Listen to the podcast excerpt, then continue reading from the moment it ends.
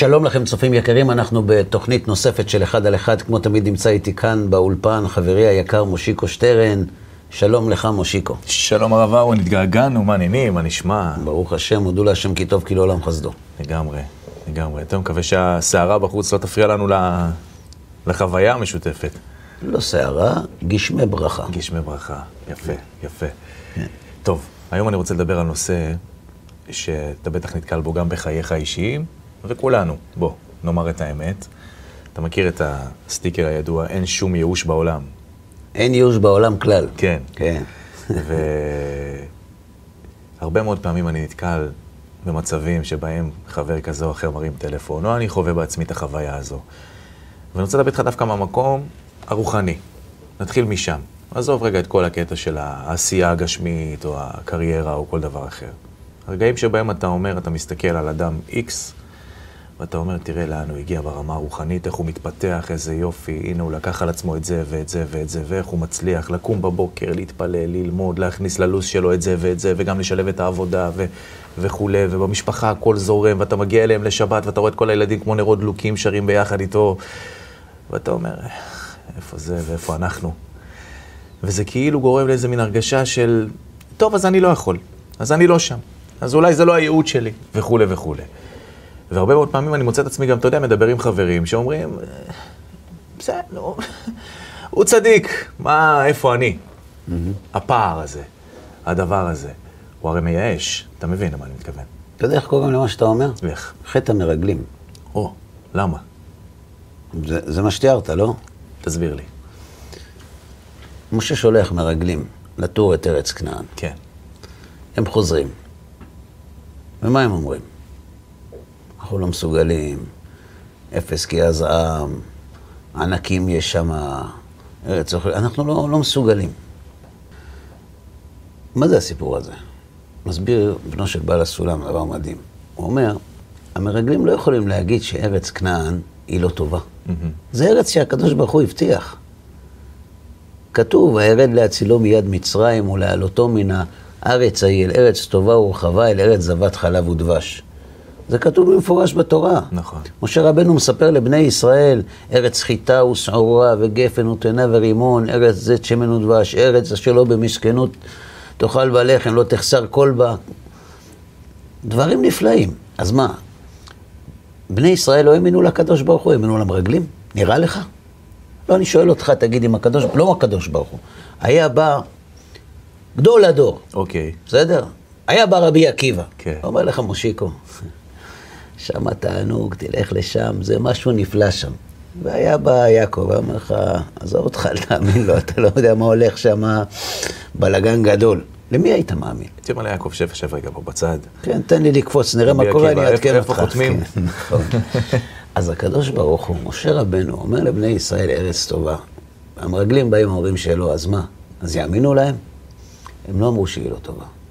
הם אמרו שהיא ארץ נפלאה, היא ארץ מדהימה, היא ארץ שיש בה רוחניות, אבל היא לא בשבילנו. מה זה לא בשבילנו? תסביר לי את הדבר הזה. אנחנו לא במדרגה הזאת. או, יפה. אנחנו לא, אנחנו לא שם. זה בשביל צדיקים, זה... אומרים לבן אדם, שמע, צריך להיות דומה לקדוש ברוך הוא, להיות משפיע, לא להיות מקבל. אז הוא אומר, זה נכון, זה נכון, זה נכון, באמת זה נכון. בשביל הצדיקים, לא בשבילי. אני, אני נשאר שפת הים. החותרים הם, הם, הם אלה שילכו. אומרת, אנחנו מתייאשים. אנחנו מייאשים את עצמנו. עכשיו, אנחנו לא טיפשים. חכמים מתייאשים, לא טיפשים. אוקיי. טיפשים לא מתייאשים. נכון, אין להם, אין להם דעת. נכון. כן. השאלה היא, מה, מה ההיגיון שבייאוש? זו השאלה. זאת אומרת, אם אנחנו רוצים להבין למה זה קורה לנו, אנחנו לא צריכים להגיד, עזוב, יהיה בסדר, הכל לטובה, ו, ומי שיעז ינצח, וכל הפתגמים האלה הם יפים. בשורה התחתונה, אדם לא מתייאש סתם, כי הוא החליט. ייאוש זה דבר נורא, זה דבר מר, זה דבר מתסכל. אנשים לא מחפשים סבל. נכון.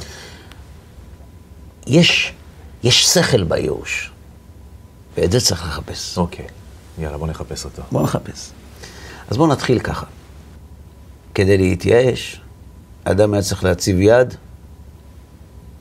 כדי להתייאש, אדם היה צריך לא להגיע אליו. נכון. יפה. אז בואו נתחיל עם ההתחלה. או לא לנסות להגיע אליו. אם הוא לא מנסה, הוא לא נכשל. הוא גם לא מתייאש, הוא לא ניסה. כולנו רוצים להצליח. בהחלט. ולהצליח זה להגיע ליעדים שהצבנו לעצמנו.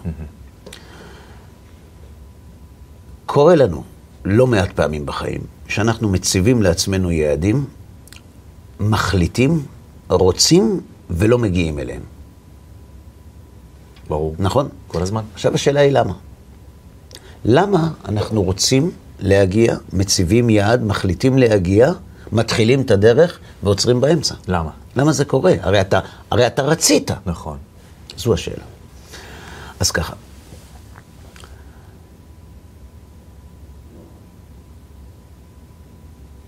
הייאוש הוא תולדה של הרצון. אנחנו לא עושים שום פעולה בחיים אם אנחנו לא מאמינים שהפעולה הזאת או תפחית מאיתנו סבל, או תגרום לנו לתענוג יותר גדול.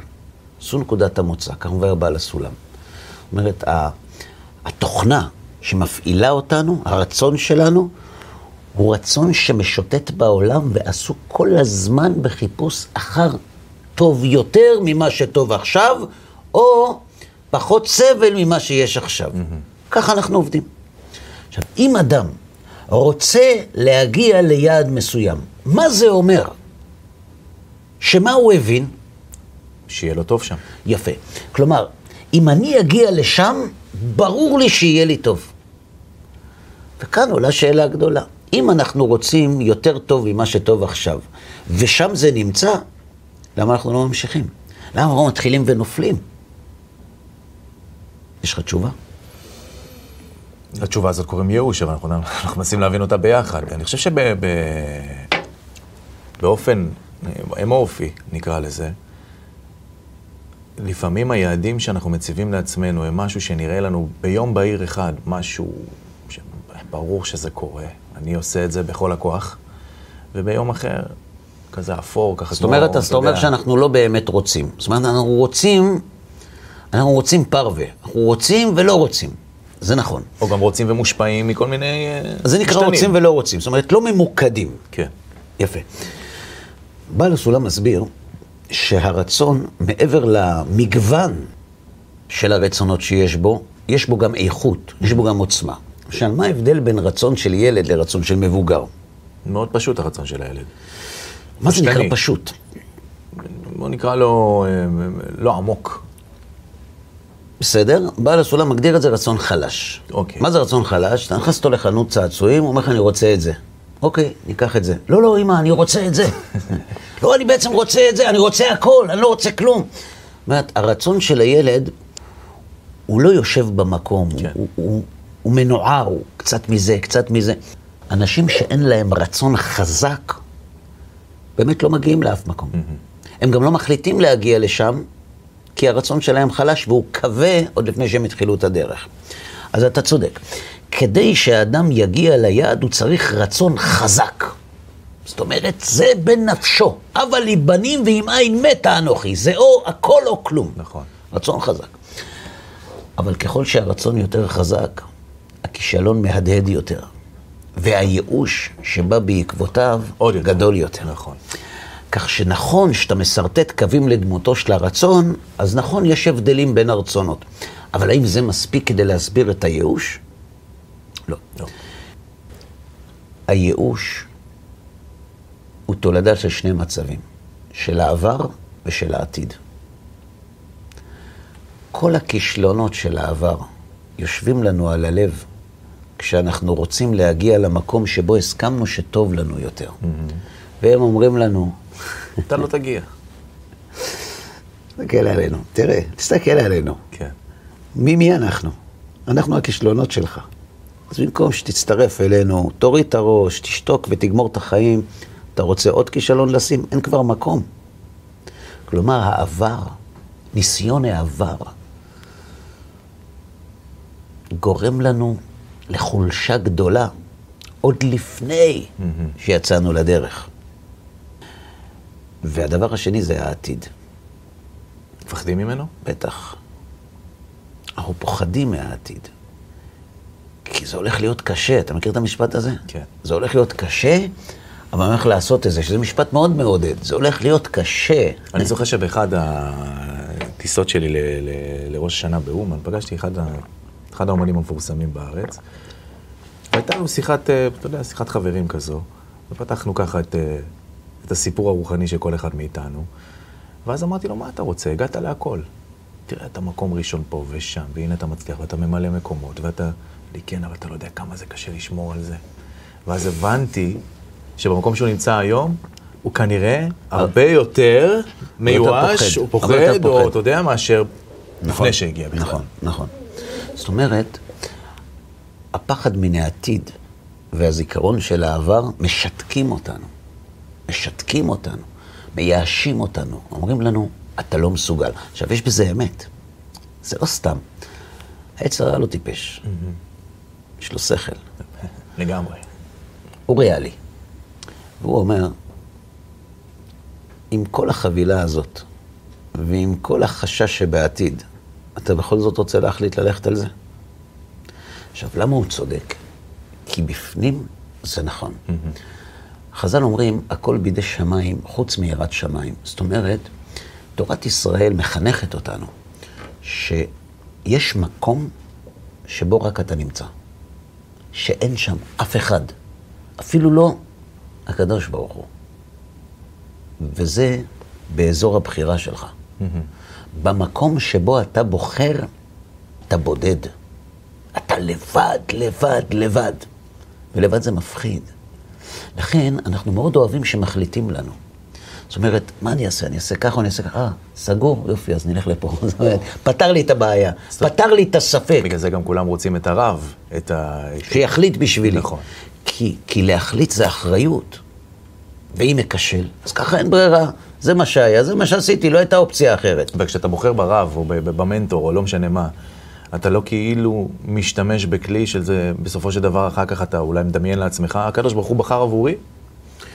יכול להיות, אבל אני מחפש את הסיבה לחשש שמתגנב ללב שלנו כשאנחנו מגיעים לאזור ההחלטה.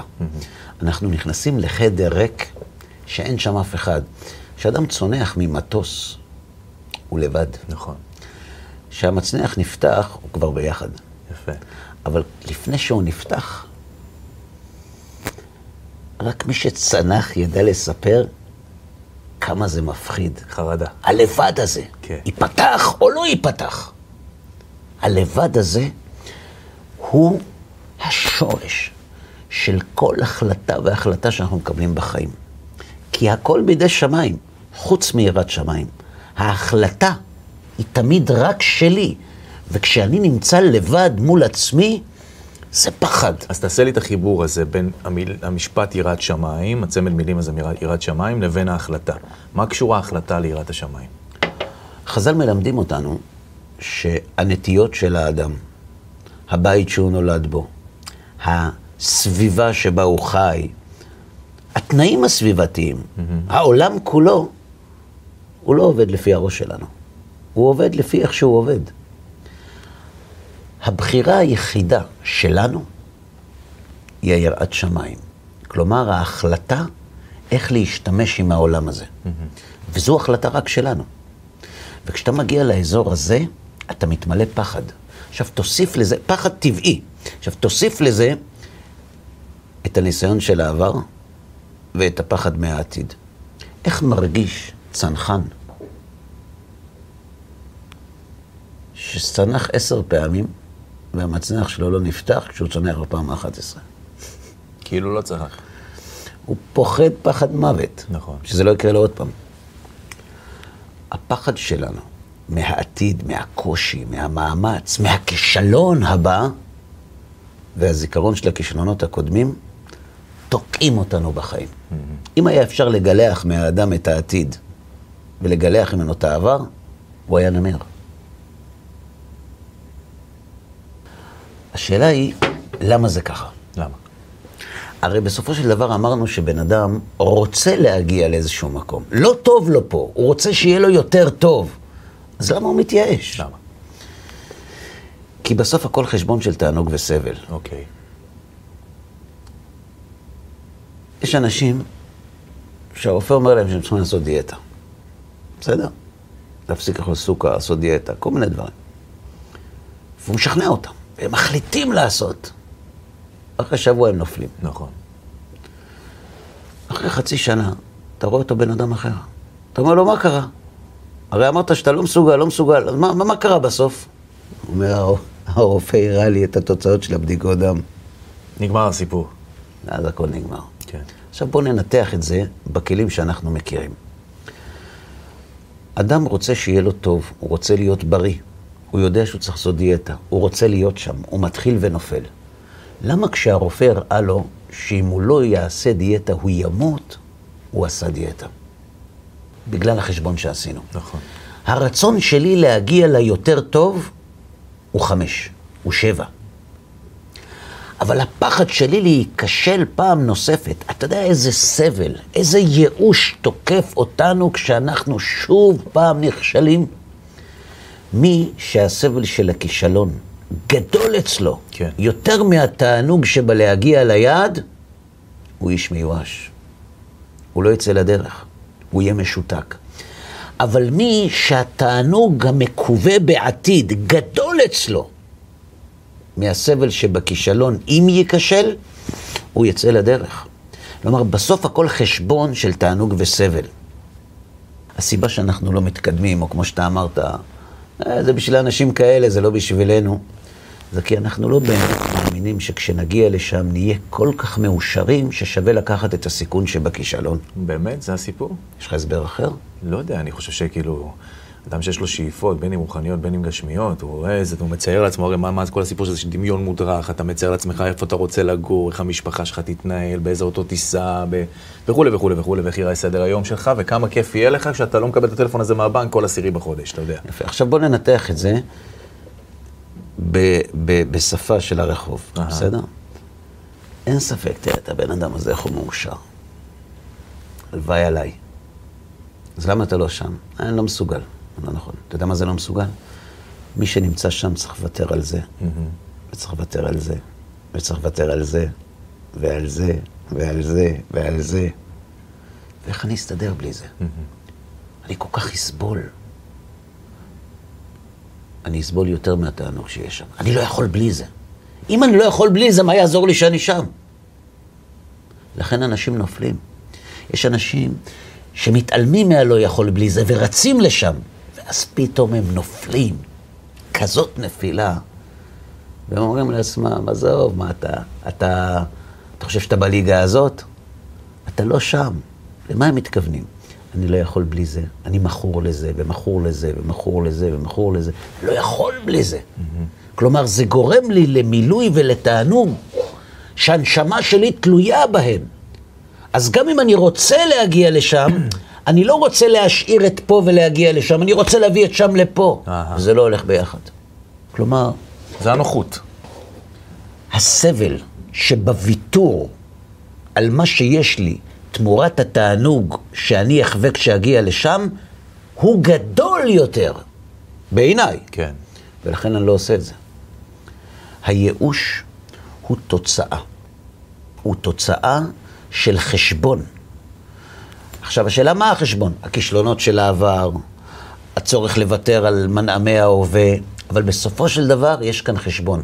מי שברור לו ששם יהיה יותר טוב מפה, הוא יוצא לדרך. בדיוק מהו של הרופא. הרופא אמר לו, אתה לא חייב לצאת לדרך. רק שאם אתה לא תצא לבד לדרך, ייקחו אותך לדרך והיא לא ארוכה. באוטו כחול. כן. מה אתה אומר? זאת אומרת, נהיה לו שורף. כל כך שורף, שהוא פוחד על החיים שלו. וכל אשר לאדם ייתן בעד נפשו.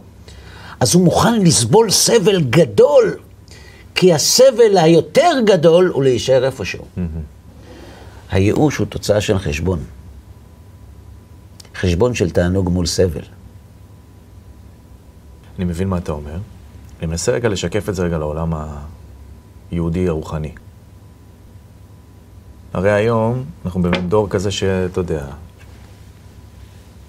כולנו סובבים, משפיענים, ואתה יודע, כולנו אושיות. כולנו, אושיות. אה, הרשת הפכה את כולם ל... אתה יודע, לאושיות. לאושיות, לכל דבר. ואתה תמיד מסתכל על, ה, על הקובייה הקטנה הזו, ואתה אומר, "פפ, תראה איך הוא הגיע, תראה על מה הוא נוסע, תראה איך הוא חי, תראה מה הוא אוכל, תראה באיזה מלון הוא נ... וכולי וכולי וכולי. כמובן שהכל בא פה מהמקום החומרי, אבל אם אנחנו ניקח את זה רגע למקום הרוחני, ואני בכוונה לוקח את זה לשם. אוקיי. כי במקום, לפחות אצלי, במקום החומרי, בגלל שאני סובב אנשים כאלה, זה לא כזה מלהיב אותי, אני מכיר גם את הצדדים האחרים. אוקיי. אבל מהצד הרוחני, כשאתה מסתכל על אה, מגדול הדור ועד סתם איזה חסיד פשוט, בסדר? איך הוא חי? איזה יופי. אתה נכנס לבית, בית של ספרים, מיטות ומטבח. נו, אז יאללה, קדימה, יש מקום. למה לא? למה הדבר הזה, שנראה לי כל כך מזמין, ותענוג אמיתי, של ביטול מוחלט מכל ההבלים, נקרא לזה ככה, למה זה עדיין לא מספיק חזק, על מנת לגרום לי מספיק לרצות להיות כמוהו כדי להיות שם? דיברנו על זה. כי אני לא רואה את עצמי מסוגל לחיות בעולם הזה בלי כל האביזרים שאני חי איתם היום. השאלה שאני שואל, אבל היא יותר עמוקה, אני מנסה רגע להבין איתך ליחד, לחדד איתך. אתה מכיר את המשפט עם אה, רבי זושה, שאמרה שיעלו, שיעל, שיעל- שיעלה לשמיים, שאלו אותו למה לא היית זושה. כן. זה בדיוק הנקודה שאני רוצה לדבר עליה. שיכול להיות שאותו אחד שאני מדבר עליו עכשיו עם הספרים והמטבח והזה, זה הסיפור שלו. והסיפור שלי הוא טוב, אחר. תקשיב טוב, מושיקו. יכול להיות. יכול להיות. אתה שמעת על הנציב מוולוז'ין? רבי נפתלי צבי יהודה ברלין, עליו השלום. ראש ישיבת וולוז'ין. כשהוא סיים לכתוב את הספר העמק שאלה כן. על השאילתות, הוא עשה לחיים. סיום. כן, אצל אשכנזים לעשות לחיים זה צריך סיבה גדולה. זה לא מספיק שמישהו מת, צריך סיבה גדולה. וכשהוא כשהוא עשה את הסיום הזה, הוא, הוא בכה. אמרו לו, רבי, למה אתה בוכה? אז הוא אמר להם, כשהייתי ילד, בן חמש, שש, אבא היה שולח אותי למלמד פרטי, ללמוד. נכון. לא היה חיידר. אה. אחרי תקופה, המלמד בא לאבא, אמר לו, כבודו, חבל על הכסף. זה לא חבל, זאת אומרת, קח אותו, תלמד אותו מקצוע, ש- ש- שיעשה עם עצמו משהו, חבל, חבל, היום היו אומרים, חבל לקלקל לילד את הדימוי העצמי בגיל כל כך צעיר. תשקיע בו, תן לו, תן לו לבטא, הוא בידיים, הוא טוב, תן לו אומנויות לחימה, ת- תן לו משהו. כן.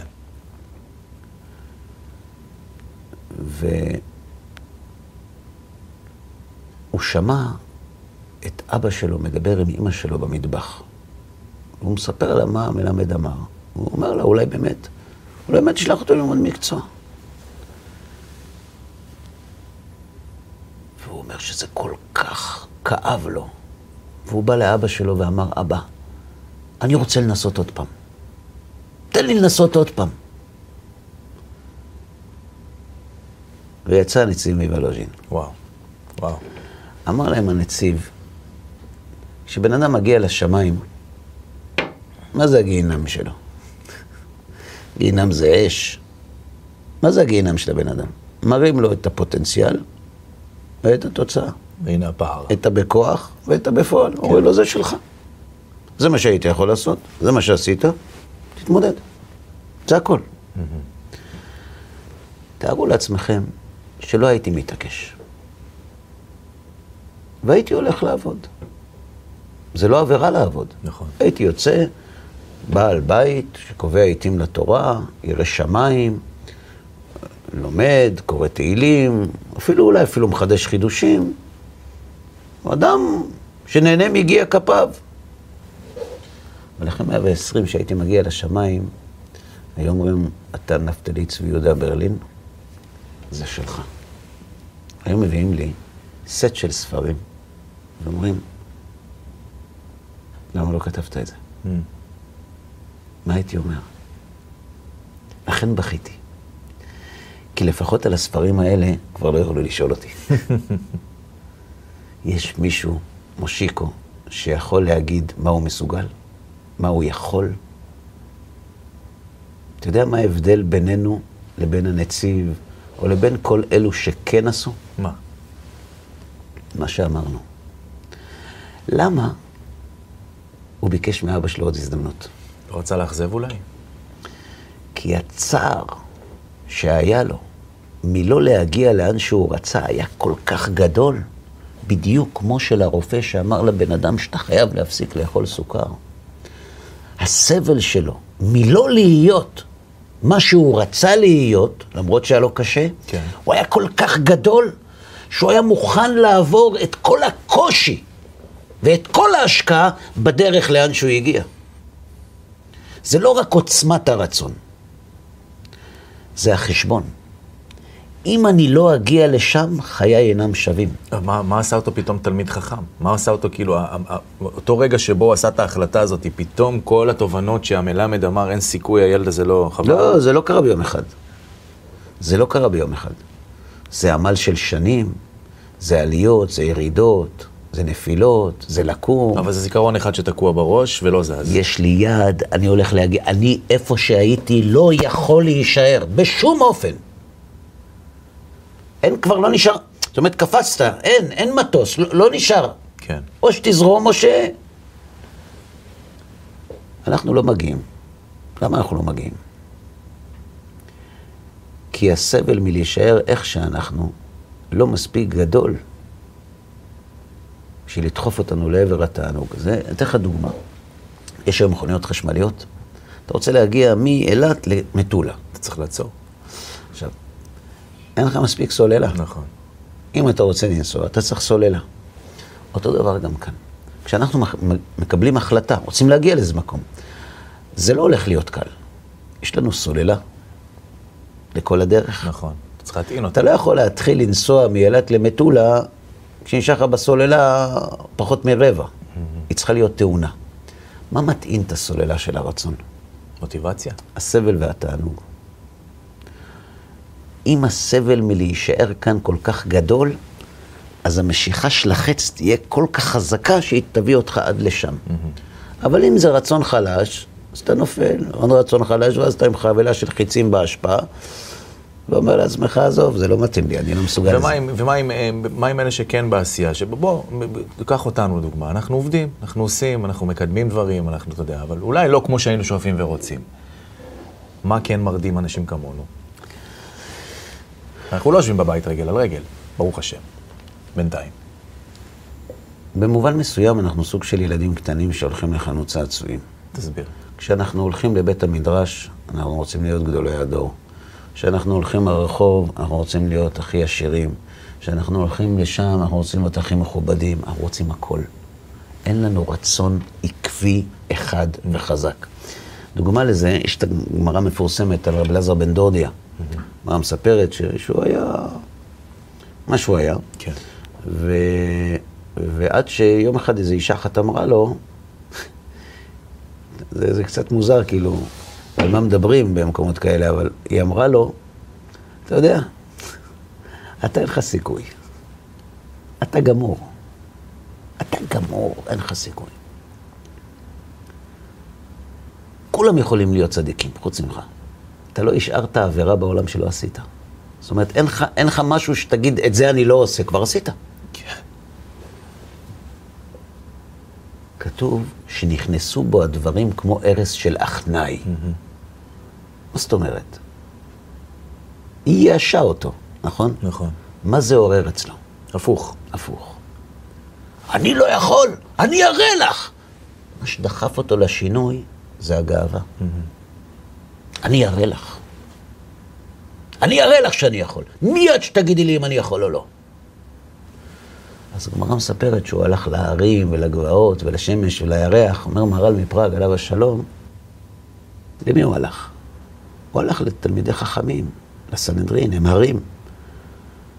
אמר להם, "ת- ת- תתפללו עליי, תתפללו עליי שאני אהיה צדיק. אמרו לו, עד שנתפלל עליך, נתפלל עלינו, שנאמר, כי הערים ימושו והגבעות תמותנה.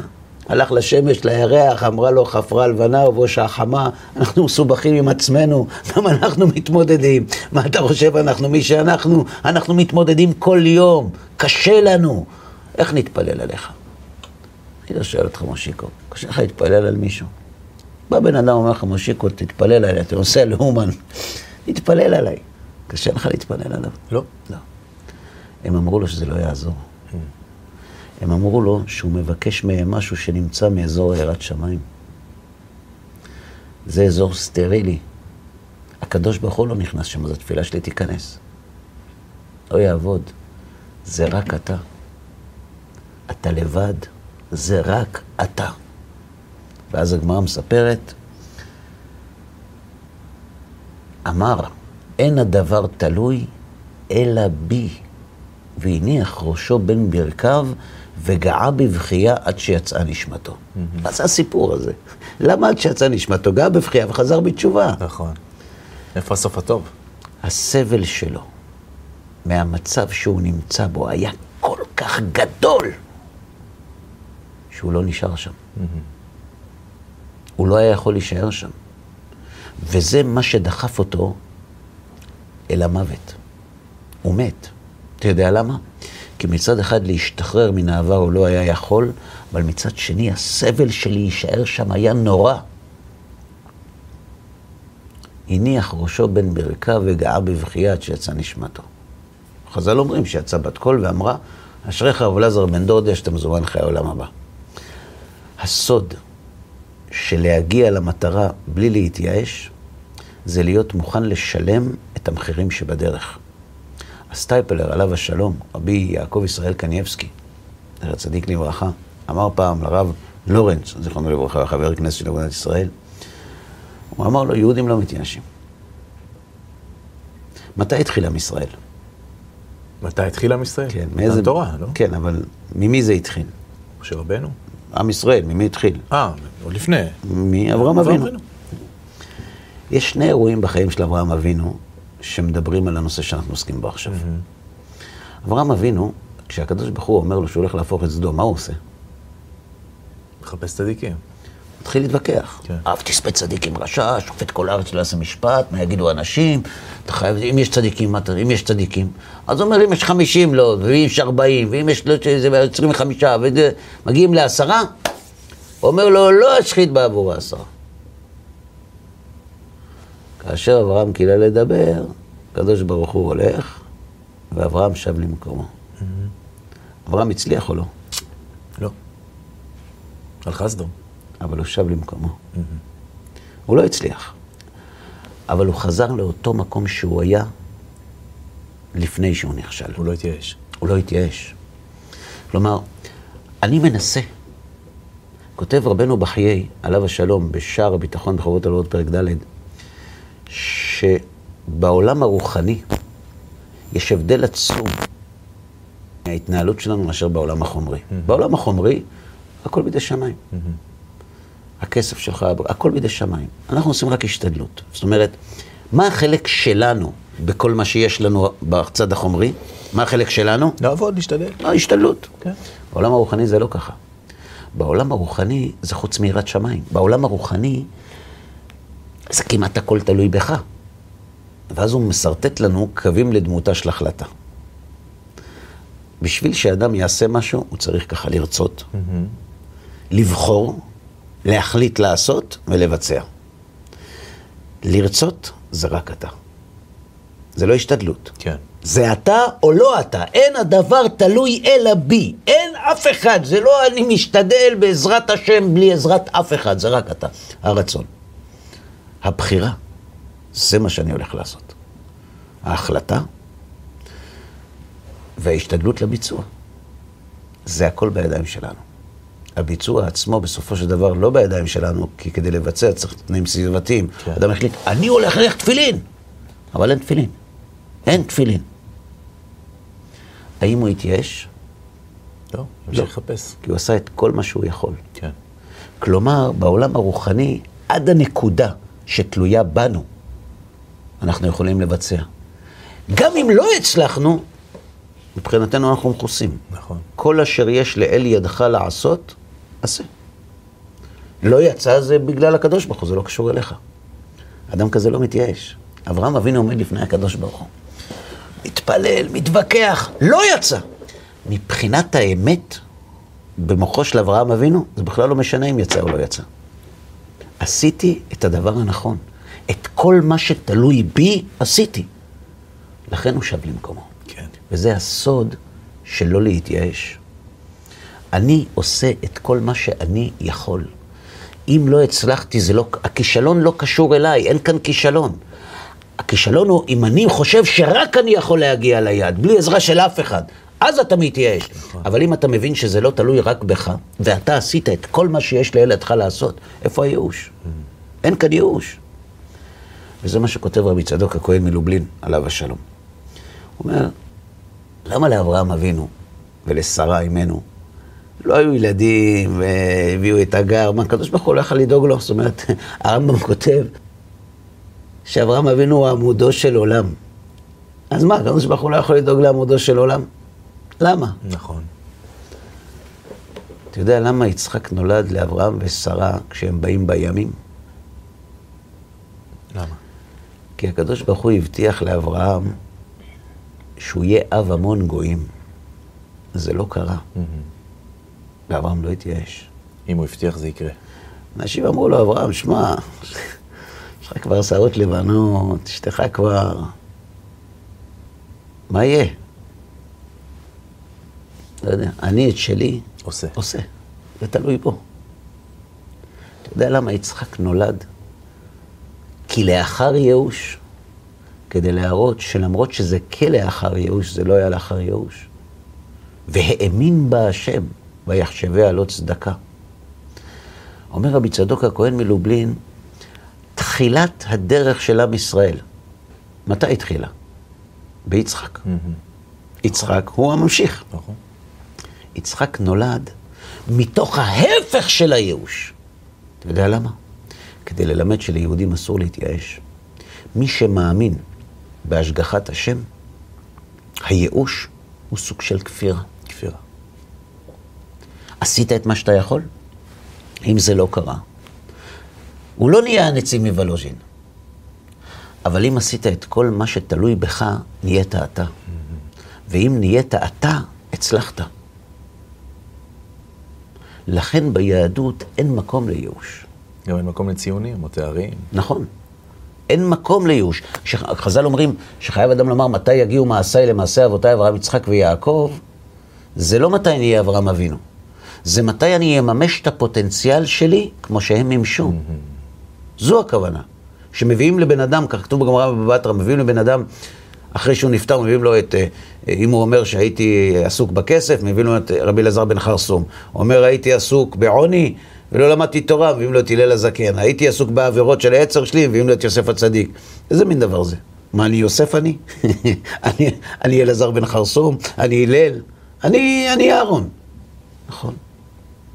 לא אמרנו לך היום לא היית כמוהו. הראינו לך אנשים שמימשו את הפוטנציאל שלהם, למרות שהיה להם את האפשרות לתרץ את מה שאתה תירצת. אל תהיה הם, אבל תלמד. תהיה אתה כמו שהם נהיו הם, למרות שהיה בהם את כל מה שאתה אומר שיש בך. זה הסוד של אל ייאוש. הכישלונות שלנו מלווים אותנו כי הם שלנו. כישלונות של אחרים, לא רק שלא מייאשים אותנו, הם נותנים לנו כוח לנסות, אולי אנחנו נצליח. נכון. כישלונות הם לא סיבה לייאוש. שלנו זה סיבה לייאוש. שלנו. יפה. מי שחושב שאת כל מה שקשור אליי עשיתי, לא מתייאש. יותר נכון, מי שחושב שכל מה שקשור אליי אעשה. כי עשיתי זה כאילו, אני סיימתי. לא, אני עשיתי, עשיתי, אם זה לא יצא, אני, מה אני יכול לעשות? זה, זה, זה לא תלוי בי. Mm-hmm. זה לא תלוי בי. האם זה שלא הצלחתי להביא לידי גמר את הבית שהבטחתי לך בזמן, זה כישלון שלי? אני אשם שהייתה שביתה של עובדים? אני, היה סגר? זה, זה לא תלוי בי. Mm-hmm. במה שתלוי בי, אם לא הייתי מצליח, אתה יכול להצמיד עליי את הכישלון ולהגיד לי שאני מבטיח ולא מקיים, אבל זה לא תלוי בי. אבל אתה מבין שיש פה גם איזה סוג של סמנטיקה קצת מסוכנת, כי לצורך העניין, בוא, הנה, בוא ניקח סיפור ידוע, כולנו עברנו קורונה עכשיו, בסדר? כן. נניח עכשיו, ו... אני, היינו, אני, אני ואתה עכשיו סוחרים את המבנה הזה כאולפן, והגיעה הקורונה וסגרו אותנו בבתים שלושה או ארבעה או חמישה חודשים, כמה שזה כן. היה, ואתה אפילו את השכירות לא יכול לשלם לאולפן. כן. ששילמת, שאתה יודע, התחייבת אליו, לקחת חוזה, עשית... מה אתה אומר מול בעל הבית? אני את שלי עשיתי. זה לא קשור אליי, לך לביבי. אתה מבין מה אני מתכוון? אתה לא אומר לו כלום, אז זה לא כישלון שלך. זה שאין לך כסף לשלם זה כישלון שלך. אם אתה יושב בבית ולא עושה כלום, ובסוף החודש אין לך כסף, אתה יכול להגיד נכשלתי. אבל אם כפו עליך מצב, זה לא כישלון שלך. זה בדיוק מה שאנחנו מדברים. אם אדם עשה את כל מה שיכולתו לעשות, ולא הגיעה התוצאה שהוא קיווה לה, זה לא בגלל שהוא לא עשה. זה בגלל שכך רצה השם בסופו של דבר. כן. עשיתי את הכל, אבל זה יקרה רק אם עשיתי את הכל. אם לא עשיתי את הכל, זה לא יקרה. כאילו, כלומר, חובת ההוכחה היא עליך. אתה נכון. בסוף צריך לעשות כל המאמצים על מנת שלא תגיע בסוף לכותרת הזאת. ואם הגעת, זה לא כישלון שלך. כן.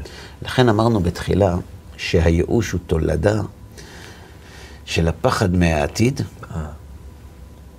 והכישלונות של העבר. כי אנחנו קבלנים של הצלחות. אם לא הגעתי, אני לא בסדר. אם נכשלתי, אני נכשלתי. מה שבכל זאת גורם לאנשים בתוך כל הכאוס הזה כן לקום ולעשות מעשה, זה או כי שורף להם איפה שהם נמצאים, או שהתענוג שהם אמורים להגיע אליו כל כך גדול, שהם מוכנים לעבור את כל התהליך. אתה יודע מה ההבדל בין האנשים הגדולים לאנשים הקטנים? מה? שהאנשים הקטנים מסתכלים אחורה. על הכישלונות, והאנשים הגדולים עוסקים בללבות את התענוג שהם יזכו לו כשהם יגיעו. זה מה שנותן להם את הדלק. ככה הנציב נהיה הנציב. בסדר? הכי בסדר שיש. עכשיו נלך ליישם. נקודה אחרונה. בבקשה. לא יודע אם סיפרתי לך, אבל היה לי חבר שלא היה לו שכל. לא היה לו שכל בכלל. יום אחד... מקווה שהוא לא צופה בנו עכשיו. אם הוא צופה. אוקיי. היו לי הרבה חברים. יום אחד, כשהוא לא הצליח להבין את מה שכתוב, אחרי כמה שעות שהוא ישב למד, הוא בכה. הוא בכה, מתוך תסכול. הוא אמר, מה, אני מטומטם? אני לא קולט? והוא נהיה איש אחר אחר כך. לגמרי אחר. אתה יודע למה? הוא היה יכול להתייאש. הוא היה יכול להתייאש. מה? אני לא קולט, כולם קולטים, אני לא קולט, אני לא שווה, לא, אין לי לך מהישיבה, אין לי מה לעשות פה. אם אדם בוכה על משהו, כן. זה אומר שהוא לא יכול להישאר שם. הוא לא יכול להישאר איפשהו. והבכי נותן לו את הדלק לרוץ קדימה. כי את החוויה הזאת אני לא רוצה לעבור שוב. אני לא, זה לא יקרה. כן. זה לא, אני לא יכול להיות שם. אני לא יכול להיות שם. כלומר, הכישלון גורם לנו סבל, אבל פחות מהנוחות שלי להישאר איפה שאנחנו. נכון.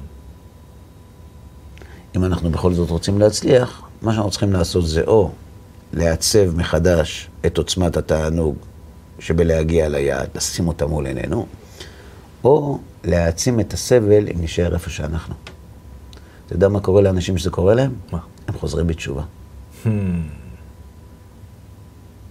תודה רבה, מושיקו. תודה שהעלית את הנושא, נושא חשוב לכולנו. אני מודה גם לכם, צופים יקרים, שהשתתפתם איתנו בעוד תוכנית של אחד על אחד. אנחנו מאוד מקווים שהדברים יהיו לתועלת לכולנו. בעזרת השם נשמח להיפגש כאן שוב בתוכניות הבאות. כל טוב לכם.